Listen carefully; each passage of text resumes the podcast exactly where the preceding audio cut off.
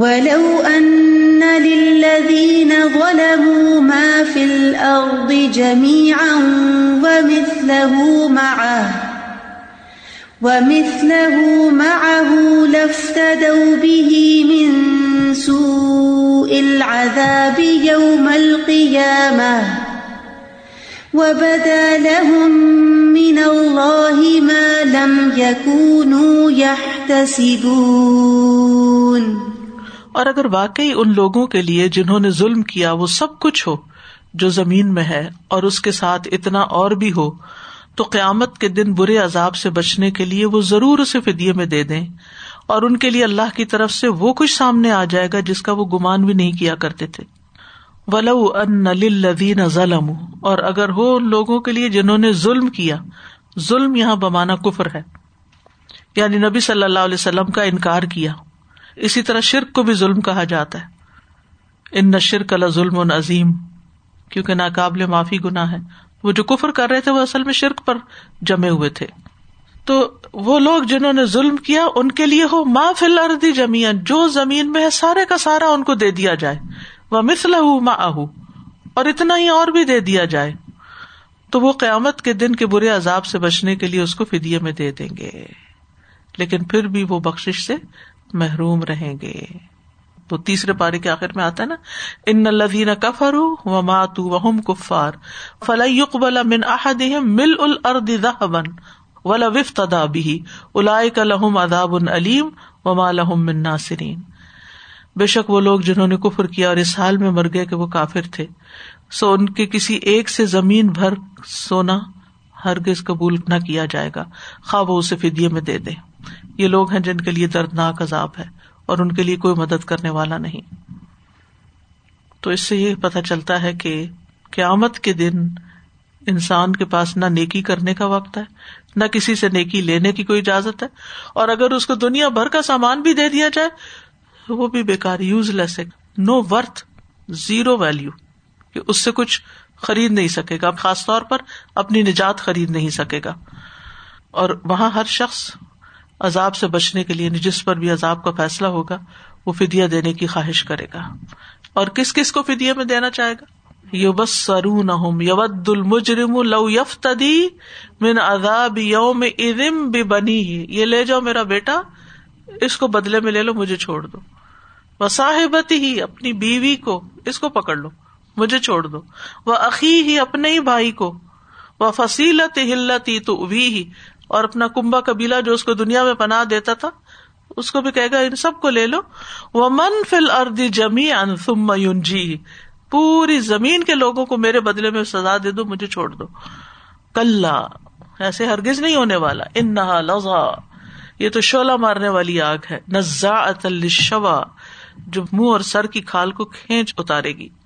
وبدا لہم من اللہ ما لم یکونوا یحتسبون، اور اللہ کی طرف سے ان کو وہ چیزیں ظاہر ہونے لگیں گی جن کا انہوں نے کبھی سوچا بھی نہ تھا، یعنی ایسا عذاب دیکھنے کو ملے گا کہ جس کو کبھی انہوں نے امیجن بھی نہیں کیا تھا، نہ کسی کان نے سنا ان کے بارے میں، نہ آنکھ نے دیکھا، اور نہ کسی کے دل میں خیال آیا۔ اسی طرح ان کے جو جھوٹے معبود تھے اور جو کام وہ کیا کرتے تھے ان کی بھی حقیقت پوری طرح سامنے آئے گی، یعنی ان کی اتنی توقعات ہیں بتوں سے، اور وہاں پتہ چلے گا وہ تو جہنم کا ایندھن بنے ہوئے۔ پھر جن کی وہ عبادت کرتے تھے وہ الٹا انکار کر دیں گے، وہ تو ان کے خلاف گواہی دینے لگیں گے، تو کہیں گے یہ کیا ہو گیا، ہم ساری زندگی ان کے نام کے چڑھاوے چڑھاتے رہے، ان کو پوچھتے رہے، ان کو خوش کرتے رہے، اور یہ آج ہمارے ساتھ یہ کر رہے ہیں۔ یعنی جیسے انسان شوق میں چلا جاتا ہے کہ یہ کیا ہوا، یعنی جن سے توقعات تھیں اور جن سے امیدیں تھیں وہی دغا دے گئے، کیونکہ وہ ان کو جواب بھی نہیں دیں گے، اور ان کے درمیان ہلاکت کا گڑا مشترک ہوگا جس سورۃ کاف میں آتا ہے۔ پھر اسی طرح وہ لوگ جو دنیا میں گناہ کرتے رہے اور گناہوں کو نیکیاں سمجھتے رہے، یا بدعات کرتے رہے اور ان کو وہ بڑی نیکی سمجھتے رہے، اور وہاں وہ دیکھیں گے ان کا تو نہ کوئی وزن ہے بلکہ الٹا چارج ہو رہا ہے کہ یہ تم نے کیا کیوں تھا، یعنی خود ساختہ دین بنا کے اس پہ چلتے رہے، یا دین حق کو چھوڑ کر اور چیزوں کے پیچھے چلتے رہے۔ کبھی کبھی آپ دیکھیں کہ کچھ لوگ بہت ڈیڈیکیٹڈ ہوتے ہیں نا جس بھی ریلیجن میں ہوتے ہیں، اور اس کے لیے سیکریفائسز بھی کرتے ہیں اور محنتیں بھی کرتے ہیں اور بہت پنکچول بھی ہوتے ہیں, ریگولرلی چرچز میں اور اپنی عبادت گاہوں میں جاتے ہیں, اور وہ یہی سمجھتے ہیں کہ جو ہم کر رہے ہیں یہی حق ہے اور یہ ہماری نجات کا ذریعہ ہے. لیکن کل قیامت کے دن اللہ تعالیٰ نے جو معیار دیا اسی کے مطابق یہ اعمال قبول ہوں گے. بدا لہم من اللہ ما لم یکونوا یحتسبون, جس پہ ان کے کبھی خیال بھی نہیں گزرا تھا کہ یہ سب کچھ ہمیں فائدے کی بجائے الٹا نقصان دے گا. تو یہ وقت ان کے لیے بہت ہی ٹرامیٹک ہوگا, بہت تکلیف دہ ہوگا کہ یہ کیا ہو گیا, ہم تو زندگی کی متاع گنوائے, جو کچھ ہم نے کیا وہ قبول ہی نہیں ہو. یہیں سے علماء یہ کہتے ہیں کہ یہ آیت ریاکاروں کے لیے بھی ایک بہت بڑی وارننگ ہے. ریاکار کون ہے؟ جو دکھاوے کے لیے نیکیاں کرتے رہتے ہیں, بڑے بڑے کام کرتے ہیں لوگوں کو خوش کرنے کے لیے, شہرت پانے کے لیے, دنیا کے فائدے اٹھانے کے لیے, اور وہ سمجھتے ہیں کہ ہم بڑے اچھے نیک کام کر رہے ہیں. قُلْ هَلْ نُنَبِّئُكُمْ بِالْأَخْسَرِينَ أَعْمَالًا الَّذِينَ ضَلَّ سَعْيُهُمْ فِي الْحَيَاةِ الدُّنْيَا وَهُمْ يَحْسَبُونَ أَنَّهُمْ يُحْسِنُونَ صُنْعًا. لیکن کل قیامت کے دن جب وہاں جائیں گے تو وہ تو کچھ بھی نہیں. لَا نُقِيمُ لَهُمْ يَوْمَ الْقِيَامَةِ وَزْنًا, کسی نیکی کا کوئی وزن ہی نہیں ہوگا کیونکہ انہوں نے آخرت کے لیے اللہ کے لیے کی ہی نہیں. وہ تو اعمال نامے میں کہتے کہ ایک بھاری بھرکم انسان ہوگا جس کا مچھر کے پر برابر بھی وزن نہیں ہوگا اعمال نامے میں. اور سلف صالحین اس آیت کی وجہ سے روتے تھے. بعض لوگوں کے بارے میں آتا ہے کہ موت کے وقت انہوں نے بے چینی اور گھبراہٹ کا اظہار کیا. تو جب ان سے وجہ پوچھی گئی تو انہوں نے کہا مجھے ڈر لگتا ہے کہ اللہ کی طرف سے میرے لیے کوئی ایسی حالت ظاہر نہ ہو جائے جس کا میں نے کبھی وہم و گمان نہ کیا. پھر یہی آیت پڑھی. لیکن ڈر لگتا ہے نا کہ ہم اس امید میں ہوں کہ ہمارے پاس روشن چہروں والے فرشتے آئیں گے, اور مرنے کے بعد جب ہم آگے جائیں گے تو نیک انبیاء اور رسول اور نیک لوگ ہمارا استقبال کرنے آئیں گے, اور نیک روحیں ہمارے ساتھ ہوں گی, ان میں ہمیں بھی جگہ ملے گی. توقعات یہ ہوں, اور اللہ سبحانہ وتعالیٰ کسی ایسی چیز میں پکڑ لے کہ جس کا کبھی سوچا ہی نہ انسان. تو اس لیے امید اچھی رکھنی چاہیے, لیکن ہمیشہ اپنے گناہوں سے بھی ڈرتے رہنا چاہیے, کیونکہ کچھ گناہ جو ہوتے ہیں ان کو ہم گناہ سمجھتے بھی کوئی نہیں ہے, تو ان سے بچنا اور ان پہ توبہ کرنا تو دور کی بات. تو بہرحال قیامت کے دن ہر کوئی حسرت کا شکار تو ہوگا ہی. یوم الحسرہ ہے کہ میں نے اپنا وقت کیوں ضائع کیا, یا اس سے بہتر کام کر سکتا تھا, یا یہ کہ میں تو اتنے نیک اعمال کرتا رہا لیکن وہ قبول ہی نہیں ہوئے. جیسے وہ تین لوگ ہیں نا, عالم, سخی اور شہید, ان کا کیا انجام ہوگا؟ ان کے لیے یہی ہے نا, یعنی وہ تو ساری زندگی انہوں نے نیک کاموں میں گزاری لیکن دنیا کے لیے گزاری. جب وہاں جائیں گے تو ما لم یکونوا یحتسبون, اور قیامت کے دن وہ سب سے بڑا مفلس ہوگا جو نیکیاں لے کے جائے گا لیکن لوگوں پہ ظلم کیا ہوگا, ساری نیکیاں ان کو بٹ جائیں گی. یہ بھی تو اسی میں آ جاتا ہے نا. حدیث میں آتا ہے قیامت کے دن ایسا آدمی آئے گا جسے یہ امید ہوگی کہ وہ اپنی نیکیوں کے بلبوتے پر نجات پائے گا. اس نے جن پر ظلم کیا ہوگا وہ آ کر اس کی نیکیاں لیتے رہیں گے حتیٰ کہ اس کی نیکیاں ختم ہو جائیں گی. پھر ایک مظلوم آ جائے گا, اب اس کی حسنات تو ختم ہو گئی, لہٰذا مظلوم کی برائیاں اس کے کھاتے میں ڈال دی جائیں گی. پھر کچھ لوگ ایسے ہوں گے کہ جن کی نیکیوں کے پہاڑ غبار بنا دیے جائیں گے. یہ وہ لوگ ہوں گے جو تنہائیوں میں اللہ کے حرام کردہ امور کا ارتکاب کرتے تھے. لوگوں کے سامنے تو بڑے نیک شریف تھے لیکن اکیلے میں بہت حرام کام کرتے تھے, غلط کام کرتے تھے. وَبَدَا لَهُمْ سَيِّئَاتُ مَا كَسَبُوا وَحَاقَ بِهِمْ مَا كَانُوا بِهِ يَسْتَهْزِئُونَ, اور ان کے لیے ان کے اعمال کی برائیاں ظاہر ہو جائیں گی جو انہوں نے کمائے, اور انہیں وہ چیز گھیر لے گی جس کا وہ مذاق کیا کرتے تھے.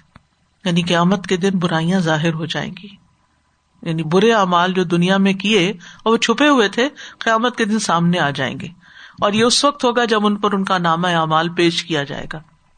یومئذ تعرضون لا تخفی منکم خافیہ. اور دنیا میں آخرت اور جہنم اور جن چیزوں کو وہ جوک سمجھتے تھے, مذاق اڑاتے تھے, وہی ان کو پکڑ لے گا. تو دنیا میں جو لوگ اللہ کی اطاعت نہ کریں اور برے کام کریں, قیامت کے دن ان کے لیے رسوائی ہے. چہروں پہ ذلت چھائی بھی ہوگی, اپنے اعمال کو دیکھ کے ڈر رہے ہوں گے. ذرہ برابر گناہ بھی سامنے آ جائے گا. وَمَن يَعْمَلْ مِثْقَالَ ذَرَّةٍ شَرًّا يَرَهُ، ذرے برابر بھی جو شر ہوگا وہ بھی دیکھ لیں گے، معمولی گناہ جو ہیں وہ بھی ظاہر ہوں گے. نبی صلی اللہ علیہ وسلم نے فرمایا جس شخص نے قبلہ رخ تھوک دیا مسجد میں، وہ قیامت کے دن اس حال میں آئے گا کہ اس کا تھوک اس کی دونوں آنکھوں کے درمیان پیشانی پہ ہوگا. پھر اسی طرح جس نے دھوکہ دیا، جس نے عدل سے کام نہ لیا، جس شخص کی دو بیویاں اور ایک کو دوسری پہ ترجیح دے، وہ قیامت کے دن ایسے آئے گا کہ اس کے جسم کا آدھا حصہ گر چکا ہوگا. جو مال خرچ نہ کریں، جوڑ جوڑ کے رکھے، قیامت کے دن خسارے میں ہوں گے. نبی صلی اللہ علیہ وسلم نے فرمایا جو لوگ دنیا میں زیادہ مال و دولت جمع کیے ہوئے ہیں، قیامت کے دن وہی خسارے میں ہوں گے، سوائے ان کے جنہیں اللہ نے مال دیا اور انہوں نے اسے دائیں بائیں آگے پیچھے خرچ کیا ہو اور اسے بھلے کاموں میں لگایا ہو. اسی طرح جو لوگوں سے مانگتا ہو اس کے چہرے پہ گوشت کا ٹکڑا تک نہ ہوگا. یہ سب کچھ میدان حشر کی بات ہو رہی ہے. زکوٰۃ نہ دینے والوں کا انجام آپ لوگ پڑھ چکے ہیں کہ کس طرح زکوٰۃ کا مال جہنم میں تپا کے ان کی پیشانی اور پہلو اور پشت کو داغا جائے گا. جب وہ ٹھنڈی ہو جائیں گی وہ پلیٹیں تو پھر دوبارہ اسی طرح کیا جائے گا. پھر اسی طرح جو لوگ کسی مجلس پر اکٹھے ہوں پھر اس میں اللہ کا ذکر نہ کریں، یوں ہی اٹھ جائیں، ان کے لیے وہ مجلس قیامت کے دن حسرت کا باعث ہوگی. یعنی قیامت کے دن کھڑے پچھتا رہے ہوں گے کہ کاش ہم وہ وقت ضائع نہ کرتے. فَإِذَا مَسَّ الْإِنسَانَ ضُرٌّ دَعَانَا ثُمَّ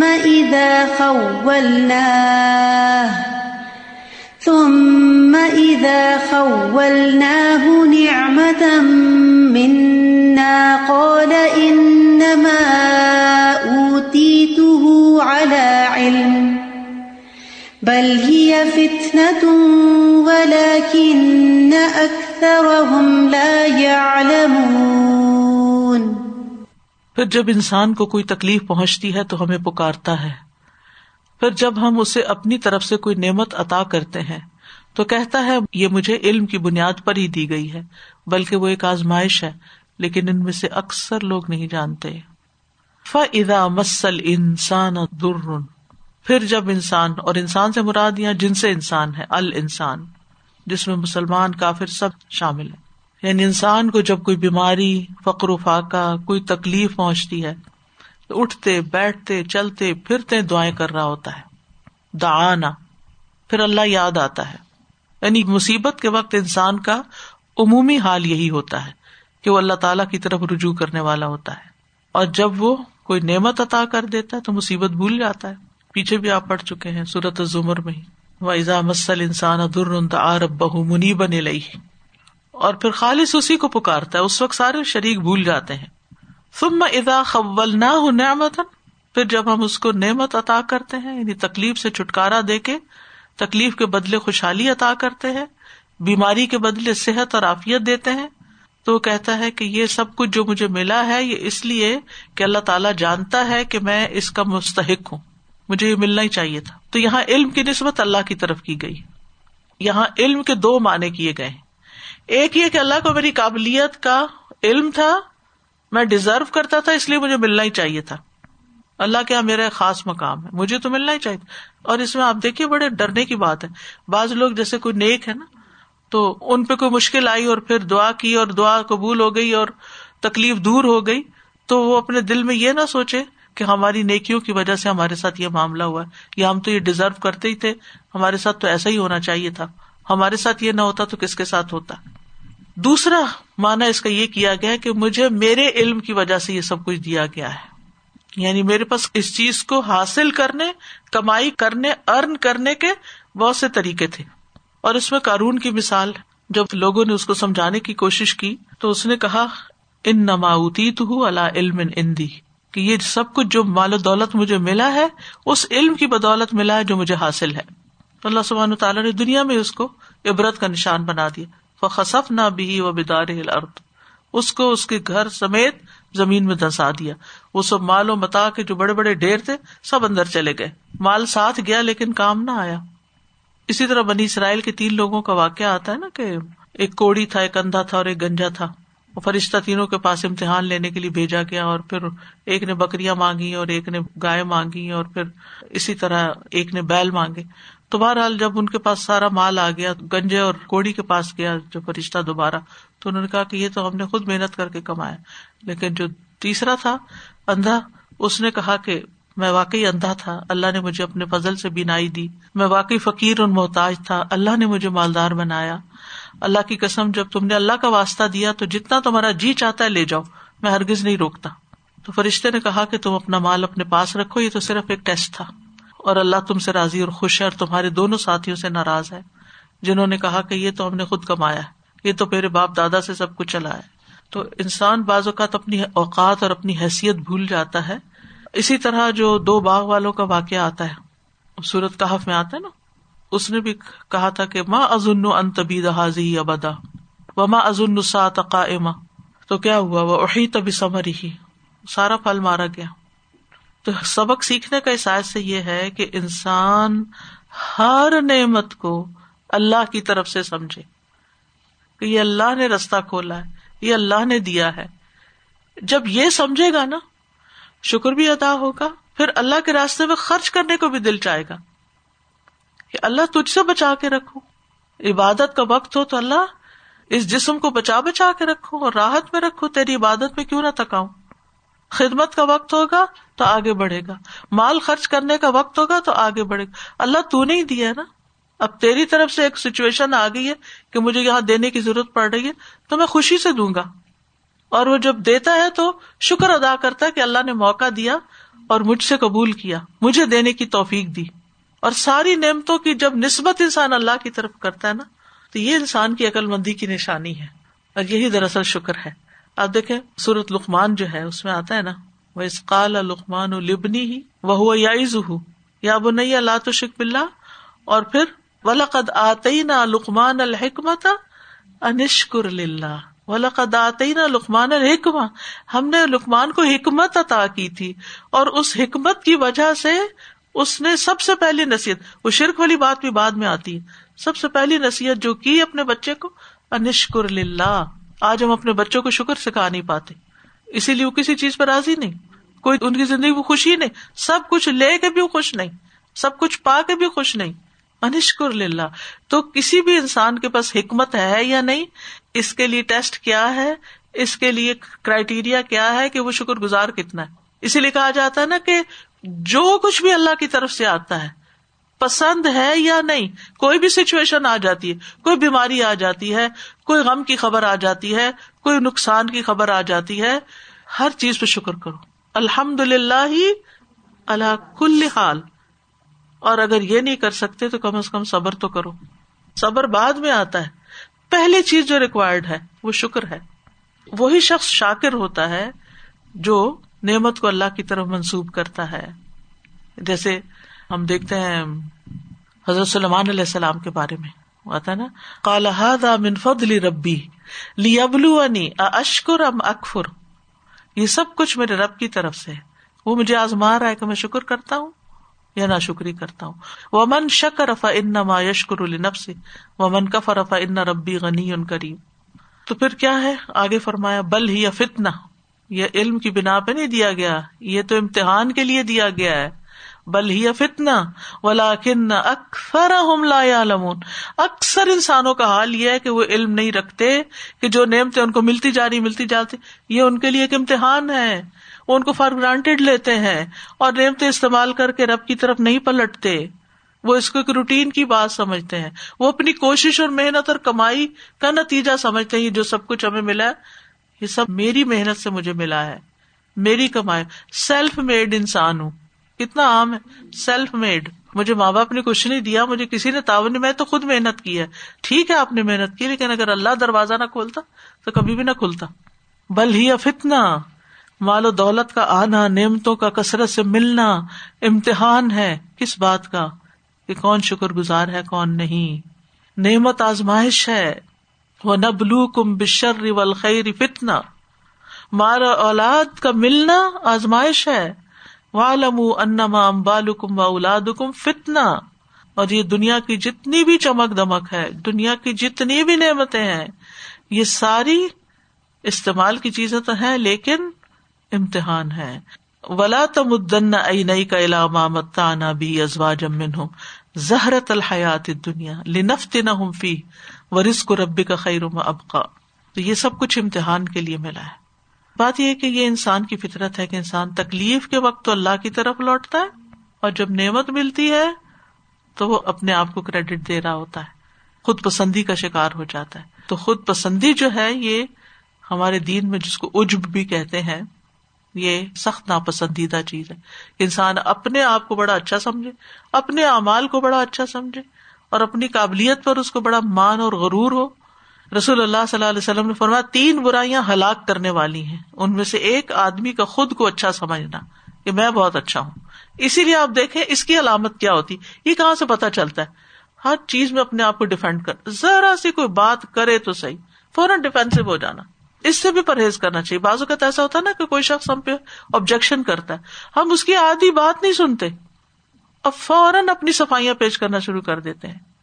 بھئی کیا ہے اگر کسی نے گالیاں بھی دے دی تو کیا بگڑ جائے گا؟ کیا ہے اگر کوئی کہہ دے کہ یہ تمہاری غلطی ہے ساری؟ دیکھیں گھر میں بھی فساد کیوں ہوتے ہیں, یعنی آپ نے نہیں یہ کام کیا, آپ کے ذمہ لگا دیا گیا, آپ شدید غصے میں آ گئے کہ مجھے کچھ کہہ دیا, میری جناب میں گستاخی ہو گئی, اور فوراً صفائی پیش کرنا شروع کر دیتے ہیں. تسلی ہوتی ہی نہیں, بار بار وہی بات. چھوڑ دیں, تھوڑی دیر ہونے دے بدگمان کسی کو, تھوڑی دیر آپ کا عمل بتا دے گا آپ نے نہیں کیا, یا جب موقع ہوگا تو آپ صفائی پیش کر لیجئے. تو یہ بھی خود پسندی کی علامت ہوتی ہے کہ ہر وقت یا اپنی تعریفیں کرنا, یا اپنے کارنامے بتانا, یا پھر اپنے دفاع میں منہ کھولتے رہنا. تو اکثر لوگوں کا حال یہ ہے کہ نعمتوں کو اللہ کے راضی ہونے کی علامت سمجھتے ہیں, اللہ ہم سے راضی ہے اس لیے یہ سب کچھ مل رہا ہے. بل یہ فتنہ, یہ تو امتحان کے لیے ملا ہے. اللہ نعمتیں دے کے بندوں کو آزماتا ہے, ڈیل دیتا ہے. اب یہ نعمتوں کا کرتے کیا ہے, ان کو کیسے استعمال کرتے ہیں. اور بہت کم لوگ ہیں جو معاملات کی حقیقت جانتے ہیں, جن کو اللہ نے سمجھ دی ہے, حکمت دی ہے کہ یہ سب کچھ امتحان کے لیے ملا ہے, اس کا حساب بھی ہونا ہے. یہ دیکھ رہا ہے اللہ کہ ان چیزوں کے ساتھ کرتے کیا ہو. قد قالها الذين من قبلهم فما أغنى عنهم ما كانوا يكسبون. بلا شبہ یہی بات ان لوگوں نے کہی جو ان سے پہلے تھے, تو ان کے کام نہ آیا جو وہ کمایا کرتے تھے.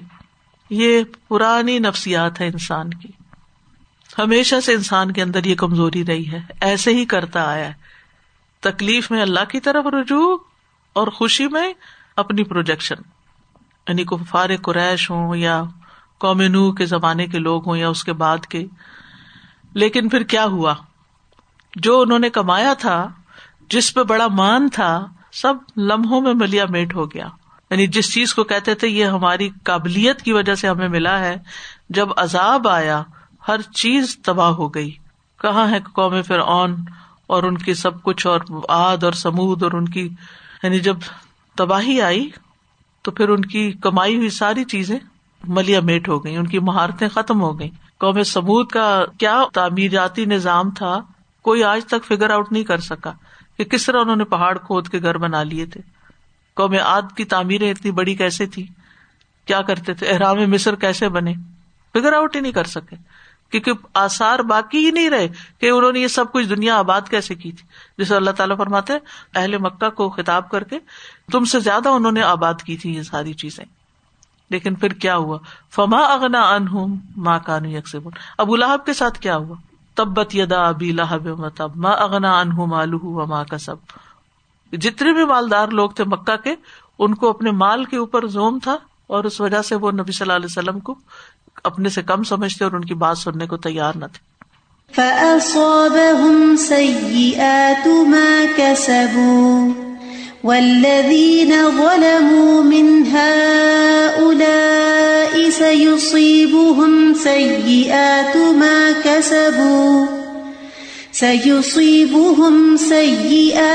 مَا كَسَبُوا وَمَا هُمْ بِمُعْجِزِينَ. تو ان پر اعمال کے وبال آ پڑے جو انہوں نے کمائے, اور وہ لوگ جنہوں نے ان میں سے ظلم کیا ان پر بھی جلد ہی ان کے اعمال کے وبال آ پڑیں گے جو انہوں نے کمائے, اور وہ ہرگز عاجز کرنے والے نہیں ہیں. وَأَصَابَهُمْ سَيِّئَاتُ مَا كَسَبُوا, سیئات سے مراد ان کے اعمال کے برے نتائج اور وبال ہیں. جو مختلف عذابوں کی شکل میں ان پر آئے. والذین ظلموا من ہؤلاء، ہؤلاء سے مراد نبی صلی اللہ علیہ وسلم کے زمانے کے کفار اور اس کے بعد کے، کہ اگر یہ بھی اپنے کفر، شرک، ناشکری سے باز نہیں آئے تو ان کے برے اعمال کے وبال، نتائج ان پر جلد آ پڑیں گے. سیصیبہم سیئات ما کسبوا وما ہم بمعجزین، یعنی جب ان کے اعمال کے برے نتائج اور وبال مختلف عذابوں کی صورت میں ان پہ آئے تو یہ روک نہیں سکیں گے، اس کا مداوع نہیں کر سکیں گے.